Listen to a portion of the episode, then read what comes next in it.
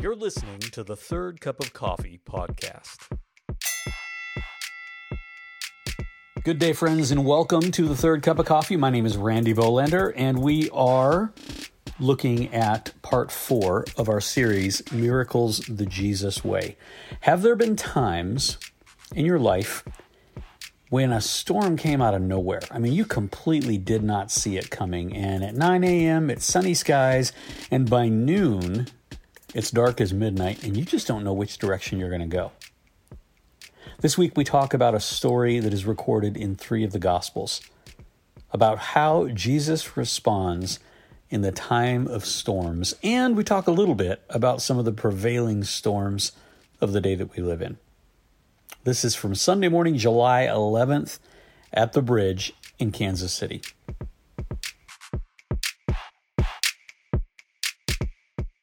But you know, if you've been with us at all, you know I'm a history buff. Love history. And one of my favorite periods of history is the Revolutionary War. And I think the reason is I'm struck with the unlikelihood of so many people willing to lay down their lives for what they didn't even agree upon at the time that they were fighting for. If you would have gathered them all together and said, okay, individually, what's this all about? You might have got five or six different reasons. And the likelihood of people banding together and laying down their life without that idea of this is what it's for, it's just interesting to me. It's hard for us to imagine the emotions that had to have been involved when it came to signing the Declaration of Independence. You ever think about this? Like, they're all going, I don't even know if we're all signing this for the same reason. And the risk attached to it was huge. They're essentially committing treason against England. And of course, all of us can look back and go, well, that was a good idea. But in the moment, they had to wonder. At the time, it probably looked like insanity. Watch for people doing crazy things. Often in time, they look brilliant. There were 56 people who signed the Declaration of Independence, roughly, you know, a few more people than are gathered here in this room. Of those 56, five of them were captured by the British and tortured. Look around, five of us. Put it into context. Five were captured and tortured, nine died in the war to come. Two of them lost sons. Two more had their sons captured and tortured, and at least a dozen of them had their homes destroyed for having signed that document. So signing this thing was a weighty moment. When it came to doing it, like dry mouths, heart palpitations, where's my meds? This is a little scary to do. And yet, as intense as it had to be, the introduction to the Declaration of Independence seems comically casual. Anybody know how it starts? You're all thinking, we the people. No, that's, that's the Constitution.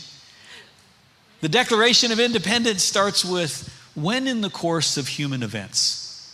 It's just like, goes on to describe why they feel like they have no choice but to rebel against the only king they've ever known. But it starts out with when in the course of human events. Kind of like, you know, this opportunity just kind of came up. Just, I wasn't looking for it, but when in the course of human events it becomes necessary to overthrow the regime. Kelsey and I celebrated our 32nd wedding anniversary this week. Um, which, and by celebrated, I mean she ran errands with children and I was stung by a wasp. That was, uh, that was the, the big excitement. And we, we did have coffee later, but it's just, it's kind of, kind of how the day went. I can tell you in 32 years of marriage, the storms of life happen in the course of human events. Just everyday things are going on. There's rarely an opportunity to prepare for it. You wake up and everything's going one direction, and by noon, it's gone 90 degrees to the left or the right, and you didn't see it coming. You respond out of what is in your heart in the course of human events. Some of us have felt that the storms that have rattled our world in the last 18 months would have never come. Didn't see them coming at all. There's a whole list of things now that you say, I've seen happen that 18 months ago you'd say, I'd have never seen that happen. I had a dream Wednesday night. Don't read too much into this. as some of you are going to like trying to prophetically interpret it two sentences in. Don't. It's not that big a deal. But I had a dream. I was at the corner of 95th and Nall, which is we travel through frequently. It's a very busy corner. And the stoplights were out. And because it is on the edge of Prairie Village, everyone is painfully polite, even to the point of no progress. Okay? So they normally when the stoplights are out in Prairie Village, it's no you go, no you go, and just nobody goes. Well, this was not that. It was not like Prairie Village with the power out. It was like Calcutta, India. There were cars jammed everywhere, and no one could go anywhere. And I looked around, and it was right on the edge of chaos, which is hard to imagine in Prairie Village, but it was, it was there. Imagine, it's a dream. And in a panic, somehow I knew it had to do with who had the vaccine and who didn't. And that's not a pro or anti vaccine message. I'm just telling you that's what I, in the dream, there's this panic over people being forced to do something they didn't want to do. And I look around and just to protect my kids, I launch our car over somebody's lawn. And if you live at that corner, I'm sorry, but I tore your yard up and took off down the road. And you know, two years ago, you'd go, oh, that could never happen. Now some of you are like, eh, that could happen. In the course of human events, we have seen bigger storms than that erupt. My point is not the vaccine. My point is not even the revolution. My point is, you really cannot anticipate what might happen in the course of human events. But you can anticipate this in the storms of life, when things go haywire, when the quietest intersection in town looks like Calcutta, India, when crazy things are happening, Jesus is not just present, he's actually active in the storm. And this morning, I want to look at uh, another couple miracles of Jesus. We've been in a series talking about miracles the Jesus way and how people responded. And they seem to happen on a day like any other in the normal course of events. Just a little background here. We're going to be reading out of the book of Matthew. And the miracle we're going to focus on can be found in Matthew, Mark, and Luke, the synoptic gospels. Those are the three that kind of go together. If you've ever read the gospels all the way through, you read Matthew, you read Mark, you go, oh, I recognize some of that. You read Luke, oh, I recognize some of that. You get to John, you're like, John, were you, were you at the same place? Because Matthew, Mark, and Luke focus on the stories. John focuses more on the person of Jesus and his relationship to God. That's why Matthew, Mark, and Luke record extensive Christmas stories. Nowhere have you ever gone to a Christmas pageant and they have read the gospel or, or the Christmas story out of the book of John.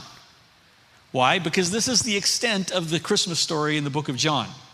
The Word became flesh and dwelt among us. Then he just moves on.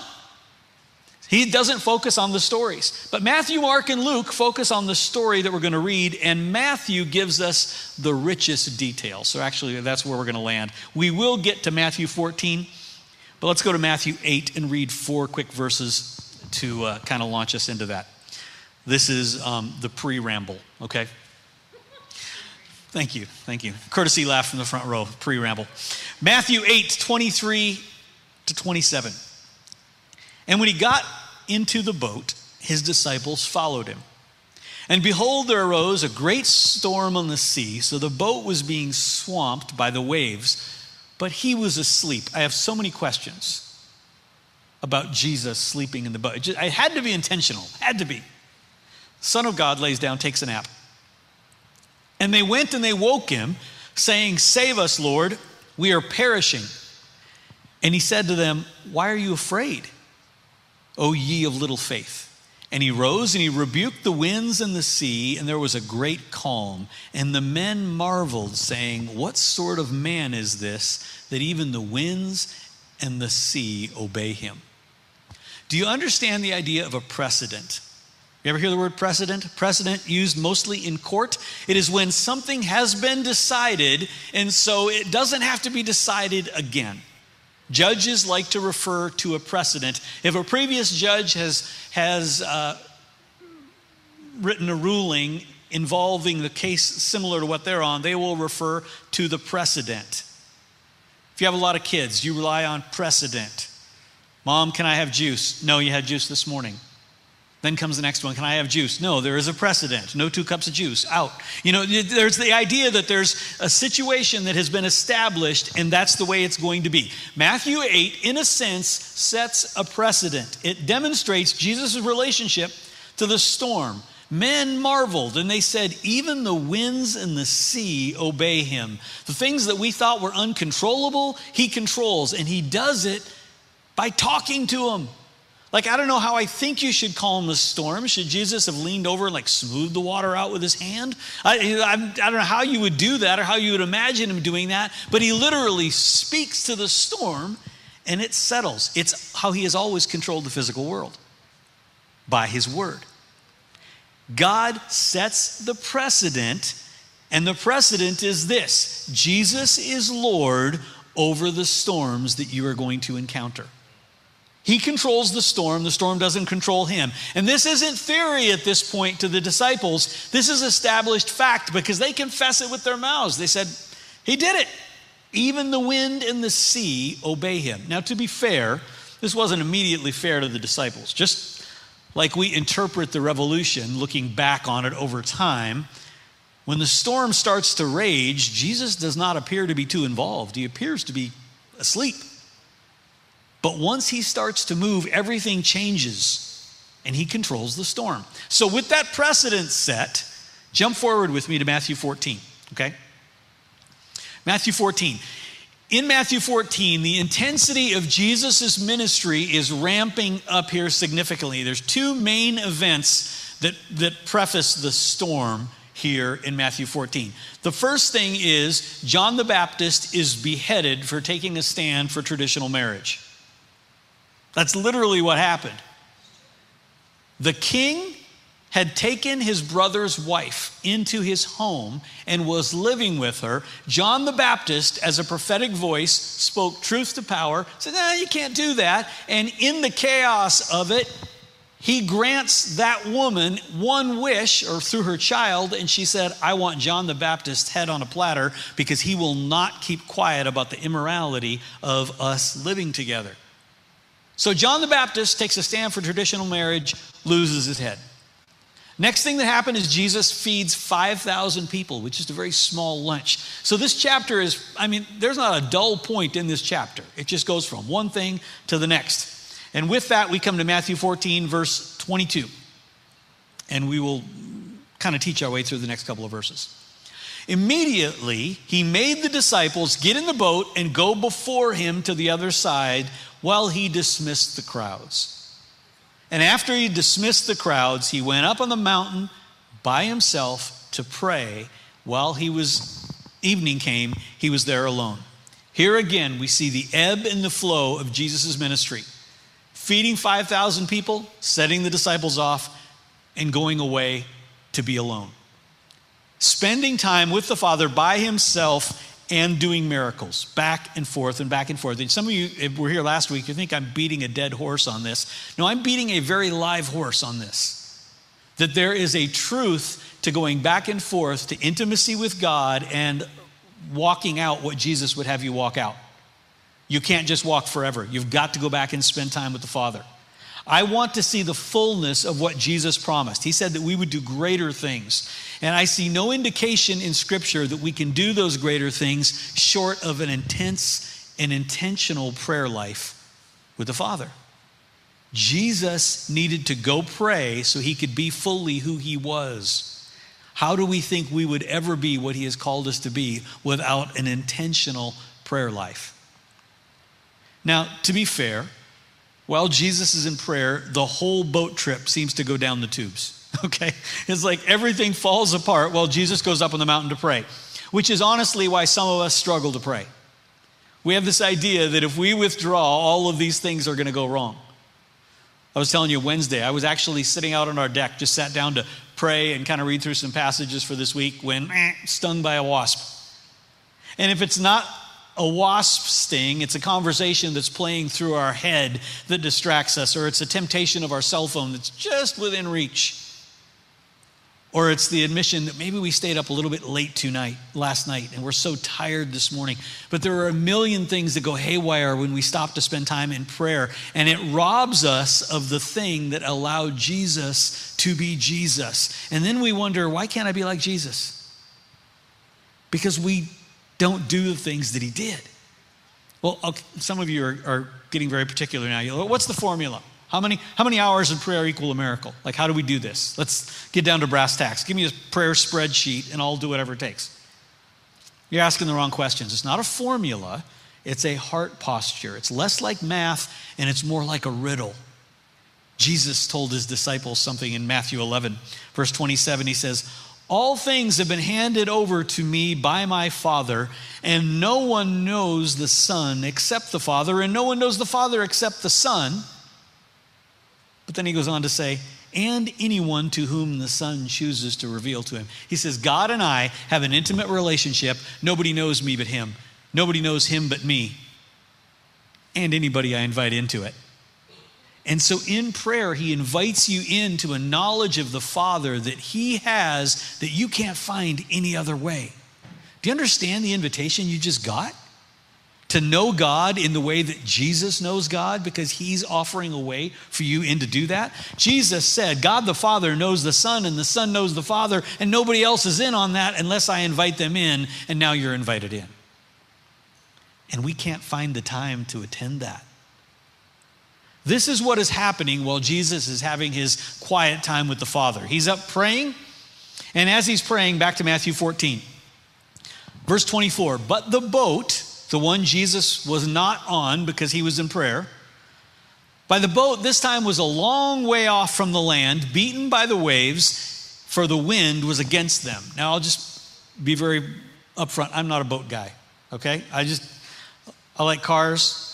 I like motorcycles, kind of like planes. Uh, boats, I don't know what's down there. I don't, I'm just not real big on boats. I always say that my family immigrated in the early 1900s on bad boats from Russia and Germany, and we got here and we said, never again. We're just going straight to the middle of the continent. And so I'm not a boat guy, but I really, this frightens me a little bit. The wind is pushing them off course, and the disciples were crossing a water and they're getting smacked around a little bit. By this time, it says they were getting beaten by the waves. Sounds like they were beaten off course. This is a picture of life in this world. The wind is against us. It really is. Has it ever felt like everything's against you in life?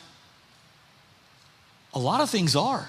Just to be very honest, that's not a very encouraging message, but it's true. Are you familiar with the phrase the spirit of the age?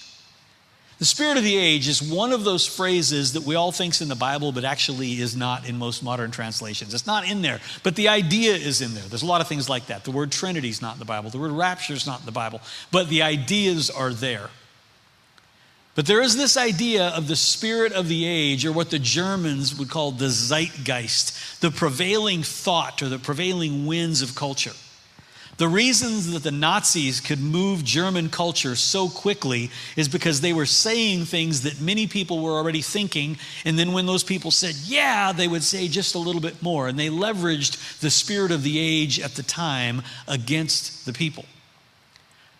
Now, again, that, that phrase is not in the Bible, but there are scriptures that refer to things like it. Ephesians 2 1 and 2 refers to people following the course of the world, following the prince of the power of the air the spirit that is now at work in the sons of disobedience. Many of us are watching children, our children or our peers being buffeted by the storm that is generated by the spirit of this age, getting pounded by the culture, getting moved off course by what feels like every voice that they're ex- exposed to the collective thought that they hear in song and in story and in film and maybe in school, it's so pervasive, it's so everywhere that we can't even see it. And its emphasis shifts over decades, but it moves how people think and how they live their lives. The modern era started about in Middle Ages, and it led to the Renaissance movement, and it valued intellect above all other things, and it elevated man's view of himself and the idea that man could find truth on it on his own. And the modern era lasted into our lifetimes. It produced TV shows with names like Truth or Consequences, because truth was a real thing and consequences followed truth. But about the middle of the 1900s, things started to shift. Most of us weren't aware of it till the 1980s, but we moved into a new era of thought that was no longer the modern era. And it was so new and it was so different that they had to term it by what it was not. When things change very quickly, you don't have a name for them. If you remember when horses were replaced by cars, we called them horseless carriages. We didn't know what it was, we just knew what it wasn't. It was like a carriage without a horse. When we moved out of the modern era, era 1950, 1960, it became known as the postmodern era. It's like we don't have a name for it. It's postmodernism. Postmodernism, as opposed to modernism that said truth is, is, is a real thing, you have to deal with it, postmodernism questioned if truth even existed at all. Postmodernism in the 90s gave us TV shows like The X Files that asked, is the truth, you know, the truth is out there somewhere, but they never ever found it. It raised questions about the existence of truth and it grabbed the culture. How can anything dare to be true? The battle that the Bible fought against modernism was is this true? The battle that it's fighting against postmodernism, which is the spirit of the age right now, is can anything be true? Is anything true at all? 30 years now, 40 years into this postmodern age, postmodernism is finding its voice, and we find truth questioned at every turn, thing that every generation would have held to be true. Now we're saying, how do we know that's true? How many genders are there? How many do you want? What's really true? If you're a boy, you can now play girls' sports because you decided you were. Is any, any medical? No, no, just, you just can decide who, who's to say what, what genders are. Let me give you a real time example, a different issue of the war on, on just the idea of truth. About three weeks ago, White House press briefing, a, a reporter asked what you never hear in a White House press briefing, which is a yes or no question. You just, you know, it's just, it doesn't make for good copy. And so, but they asked a yes or no question. A reporter, I don't know who it was that asked, but I, have I've watched this half a dozen times, asked, Does the president believe that a 15 week old unborn baby is a human being? Like, that's, that's not a hard question, especially if you tell people to believe the science. That's, that's a yes or no. Or if you just don't think so and you could say no, but like that shouldn't take much thought. Do you believe that a 15 week old unborn child is a baby or not, or a human being? The press secretary's response instantly was Are you asking me if the president supports a woman's right to choose? He does. Like, no, actually, that wasn't the question that was asked. The question he was asked is, do you think it's a, human? No, uh, well, you can ask whatever question you want. I'm going to answer this. Why? Because who's to say what truth is? And if, you know, it makes your heart beat a little faster because I said it about the president, it's not like the other side does any better. TV networks are being built on the idea of there are people looking for a specific truth, and all you have to do is tell them what they want to hear, and they'll buy the advertising. The battle we're fighting, the prevailing winds against us in this culture, the storm of the age is this postmodern idea of is anything true? And it knows no bounds. And we, in some cases, are getting battered by it ourselves and we're getting blown off course. There is as much confusion in the church about what is truth as there is on college campuses. And where there is clarity, you almost always find somebody angry. The winds of the spirit of the age are blowing hard on our boats and it is reflected in how we allot our time and our finances and our effort because we are beginning to believe the wind and believe the storm. You know what the disciples are wondering about in the middle of the storm? Where's Jesus? like we left Jesus on the hillside to have his devotions, and here we are getting blown completely off course. They had to wonder did Jesus decide to catch the next boat or why did he leave us out here? Absolutely not. Remember, he controls the winds and wave. The precedent's been set. There's not a storm in life that appears, whether it's in your personal life or your health or something as big as the spirit of the age, there is not a storm in life that he doesn't have authority over. How many storms, when you think about it, in your life has He shown up in and helps you through? Like, how many things, even in the last five years, that you thought, I saw no way forward, and there was a way that I didn't imagine? There is precedent in your own life. In our own personal life, I could tell you story after story, as dark as it seemed, that He always appears when the timing is right. I have seen the precedent walked out in our lives, yet often we find ourselves in the boat going, Where's Jesus? The spirit of the age that is railing against truth right now will not have the final word. It may appear like it does for a while, but the truth will have its day. There's a quote that is attributed to Charles Spurgeon, although there's no record of him saying it. It's also attributed to C.S. Lewis and St. Augustine. There is no record of any of them saying anything close to it. Uh, uh, one of them got close, but, but this is the quote, and I think it's just so true that everybody wants somebody to have said it. Truth is like a lion. You don't need to defend it, you just need to let it out.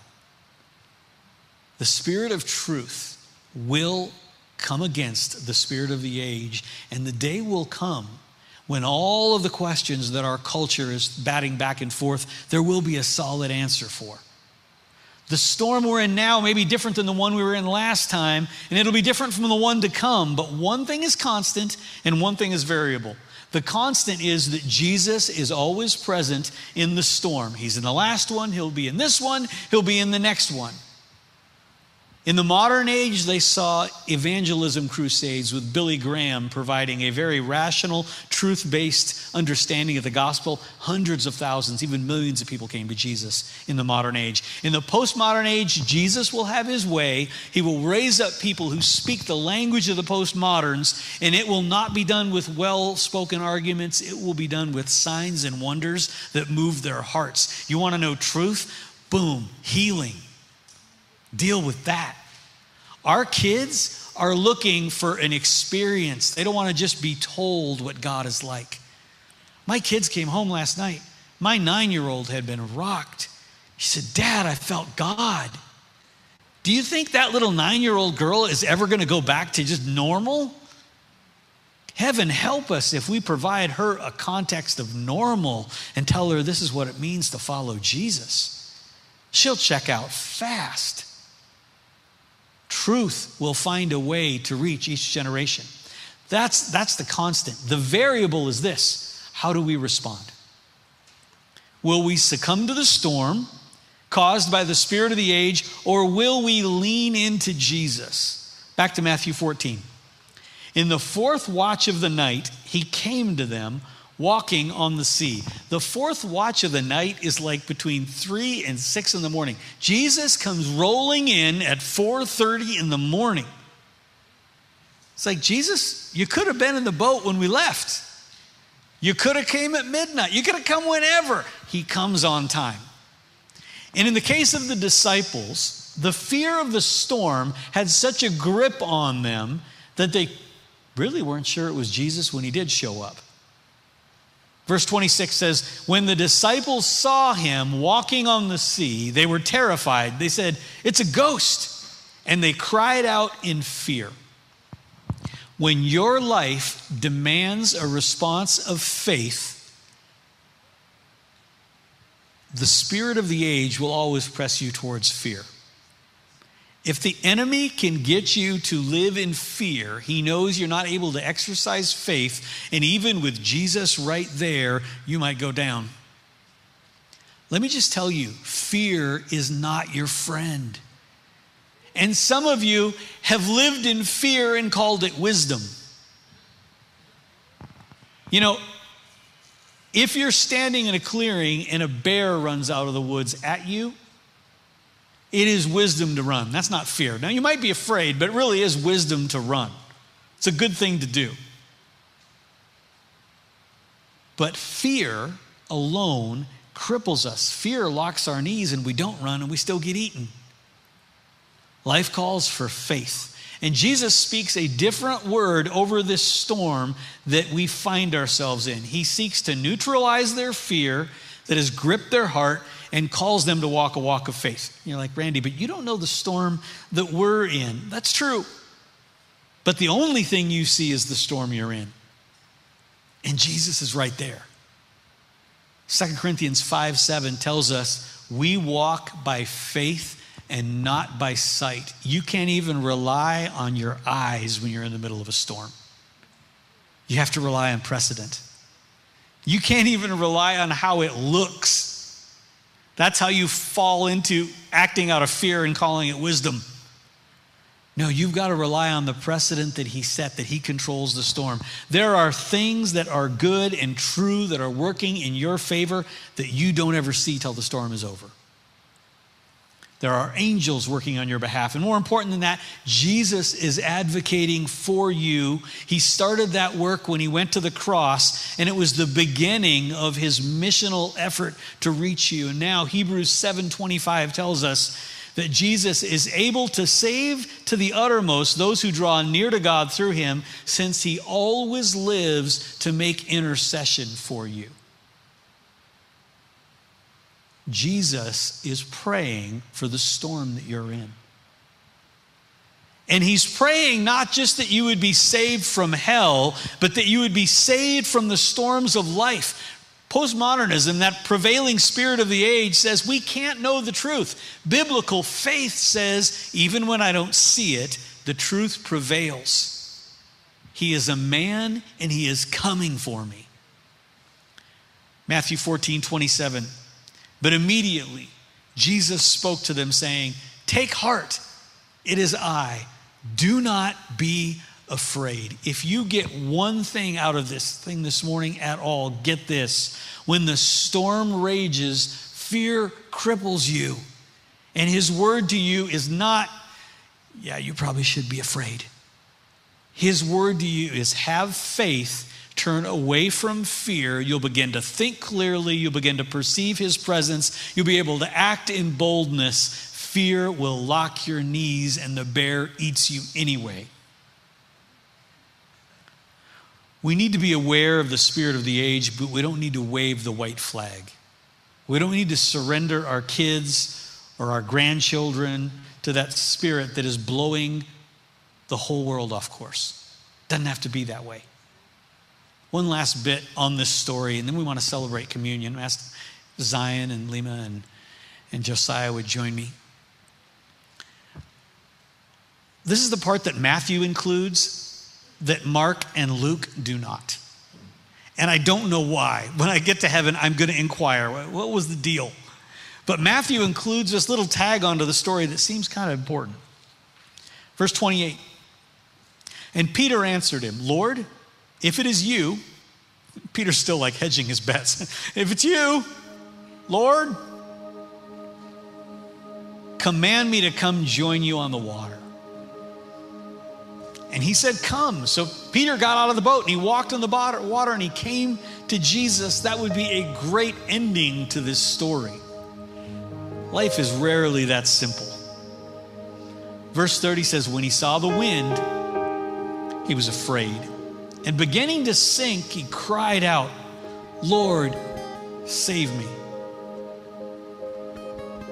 In a cruel world, Jesus would have said, Had your chance, shouldn't have looked away. Can you imagine? Lesson learned don't take your eyes off Jesus. No, the lesson is even when you slip and fall, He pulls you back up. He controls this situation. There will never be a time in your life where you do not need Him, even when it feels like you're walking on water. When Peter struggled with fear, he was smart enough to know where to go for help. Jesus reached out immediately, the Bible says, took his hand, took a hold of him, saying to him, Oh, you of little faith, why do you doubt?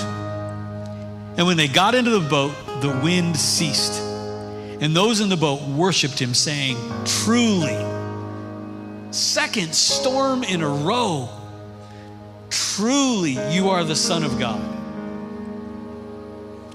Radical dependence on Jesus is the way through the storm. I want to take a moment and receive communion this morning. Pat, I want to ask you if you would pass out the emblems that are just there to your right.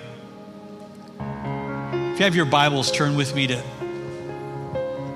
1 Corinthians chapter 11. No one knows God but his Son, and no one knows the Son but the Father. And yet, in his benevolence and kindness, he invites us into that knowledge of him. When we celebrate communion, we celebrate his death on the cross that opened the door for us to have fellowship with God and to experience peace in the storm. Stand with me for a moment as they continue to pass these out. Let's just take a few minutes to just enter into worship before we receive the emblems. Father, we love you.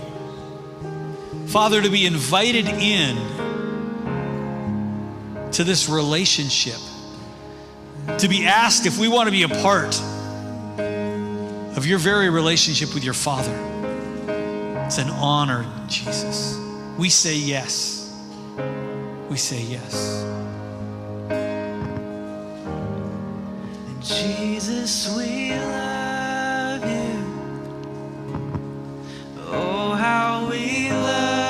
Sing it to him. We love you, Jesus. you. Are the one our hearts adore. Oh, Jesus, we love you. We love you, Jesus.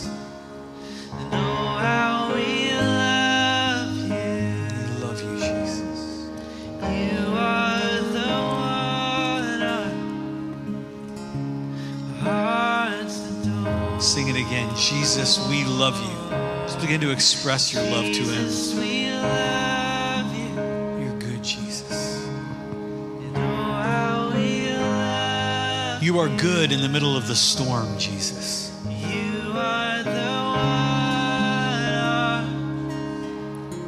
our hearts adore. Father, we lean into faith and we say no to fear. We love you, Jesus. Father, by the miracle that you did in giving your life to for us, allowing your body to be broken, your blood to be spilled, you gained authority over every wind and wave that might blow.